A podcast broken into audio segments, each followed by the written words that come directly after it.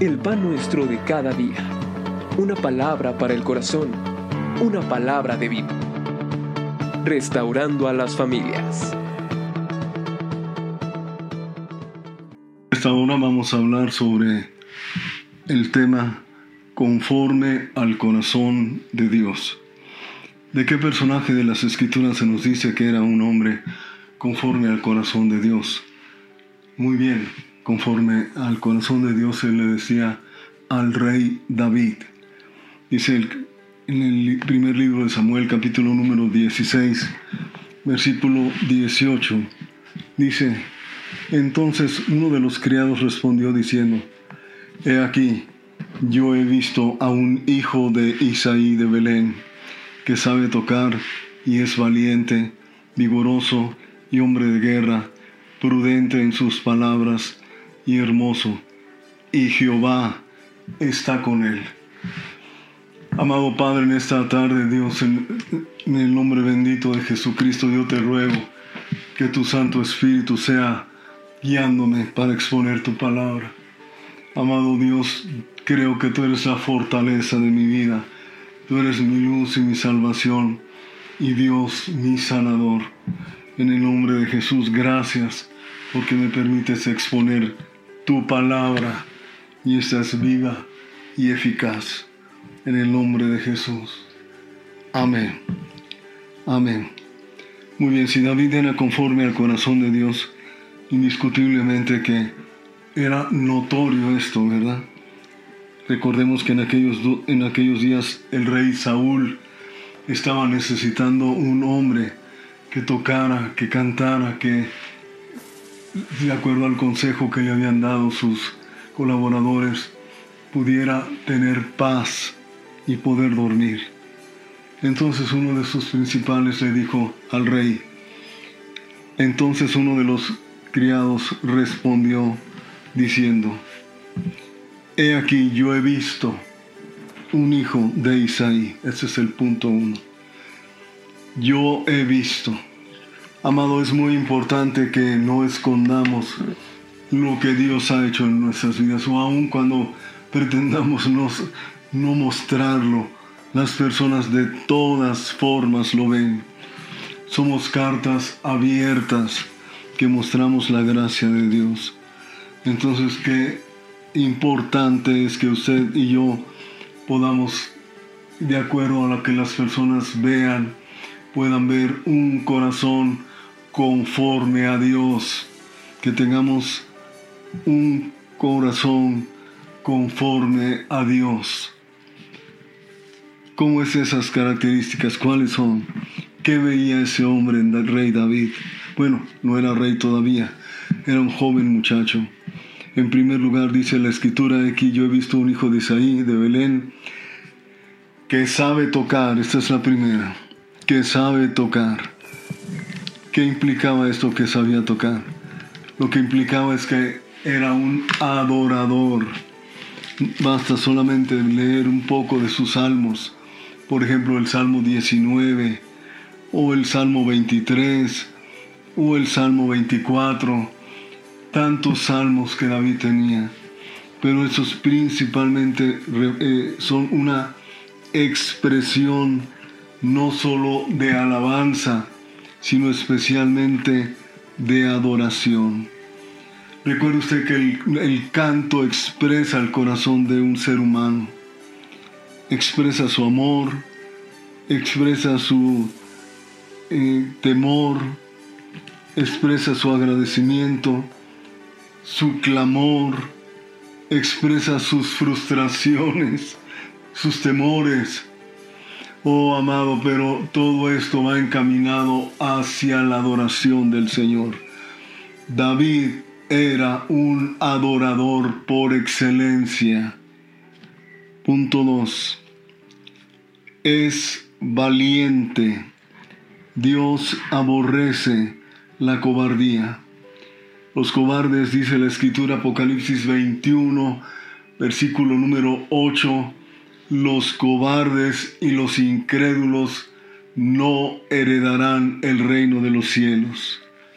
Y alguien tal vez dirá, pero, pero qué duro es Dios pobrecitos, temerosos, si tienen miedo, no van a heredar el reino de los cielos. No, no lo van a heredar. Porque precisamente mi fe en Dios, mi confianza en Dios, me da la certeza de lo que estoy haciendo.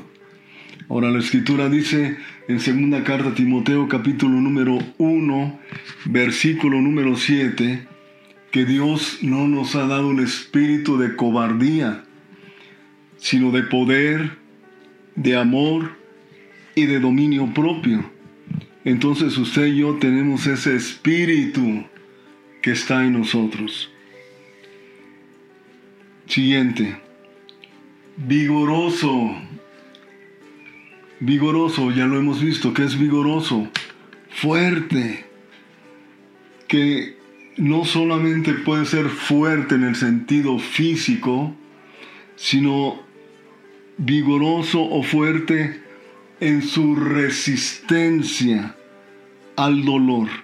Su umbral, del dolor es amplio, por un lado, pero también, por otro lado, es vigoroso en el sentido de que está dispuesto a soportar el dolor y la adversidad. En ocasiones el dolor hace que nos quebrantemos y no querramos ya continuar. Pero amado, vigoroso es tener ánimo y fuerza para continuar. Vigoroso. Vamos adelante. David era un hombre de guerra dispuesto a pelear contra el enemigo. Usted y yo somos, debemos ser varones, mujeres de guerra. No me refiero a estar listos para romper el rostro de algún adversario, sino cuando hablamos de una persona de guerra, no olvidemos lo que acabamos de terminar de ver hace unos días, que no tenemos lucha contra sangre ni carne, sino contra principados, contra potestades, contra los gobernadores de las tinieblas, contra huestes espirituales de maldad en las regiones celestes. Entonces tomamos toda la armadura de Dios y estamos dispuestos a pelear no contra carne y sangre, sino contra las obras de las tinieblas. Si somos personas de guerra, cristianos de guerra, nosotros debemos de ser como Sama. ¿Recuerdas aquel eh, valiente de David? Que dice la escritura que cuando entró el ejército para tomar el territorio de Israel, ese ejército enemigo, Sama se paró en ese campo, en ese terreno de lentejas que era suyo. Había sido de las generaciones pasadas y él no estaba dispuesto a cederlo a esos invasores. Amado usted y yo, esto debe ser igual. Nosotros debemos estar dispuestos a pelear lo que Dios nos ha dado porque eso precisamente nos conserva en la gracia del Señor. Vamos adelante, por favor. Punto 6. Prudente en sus palabras. Prudente en sus palabras. El hablar siempre amados, debe ir conectado con la sabiduría. Hablar no es solamente comunicar o expresar. Hablar siempre debe ir conectado a la sabiduría de Dios. Por ejemplo, cuando los discípulos que habían estado con el Señor después de que Él había fallecido y predicaban públicamente, las personas que los escuchaban sabían que habían estado con Cristo. ¿Por qué? Porque sus palabras denotaban claramente prudencia, autoridad, conocimiento, gracia de Dios para expresarse. Entonces guarde esto en su corazón. Usted y yo somos llamados de parte de Dios a ser prudentes en nuestras palabras. Siguiente.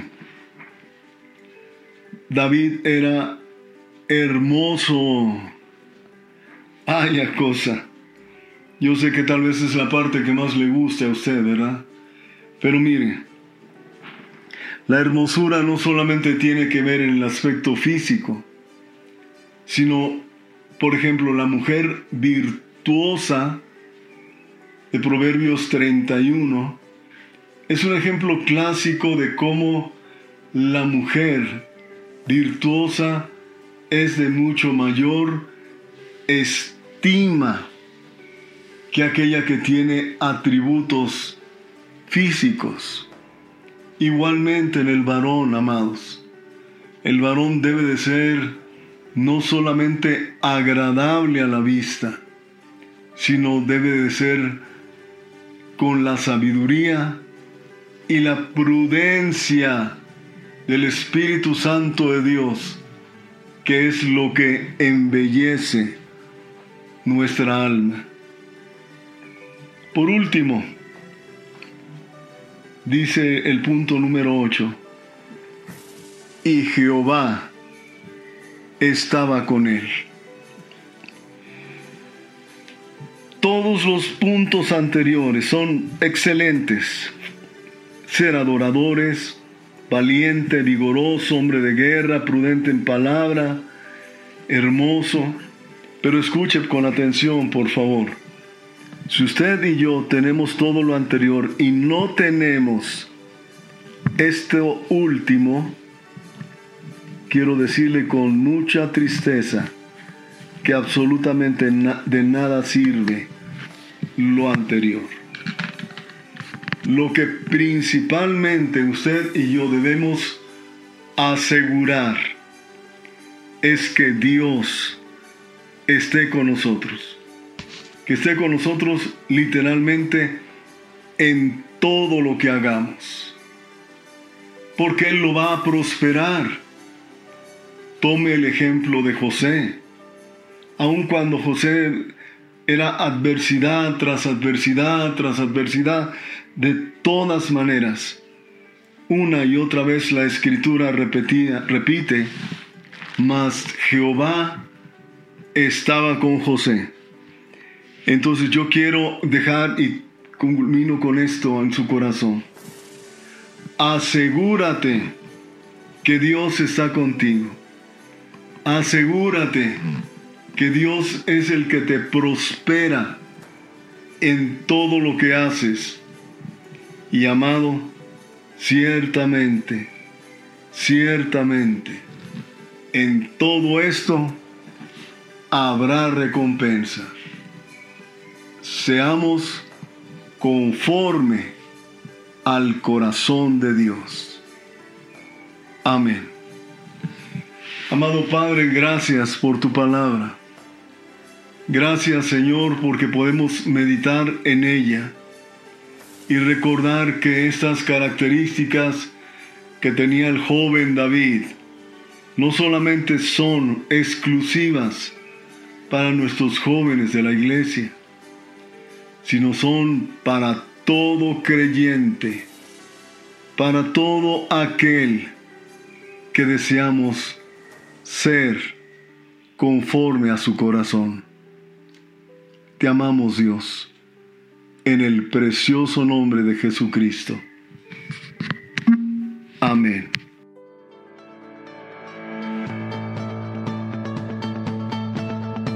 El pan nuestro de cada día. Una palabra para el corazón. Una palabra de vida. Restaurando a las familias.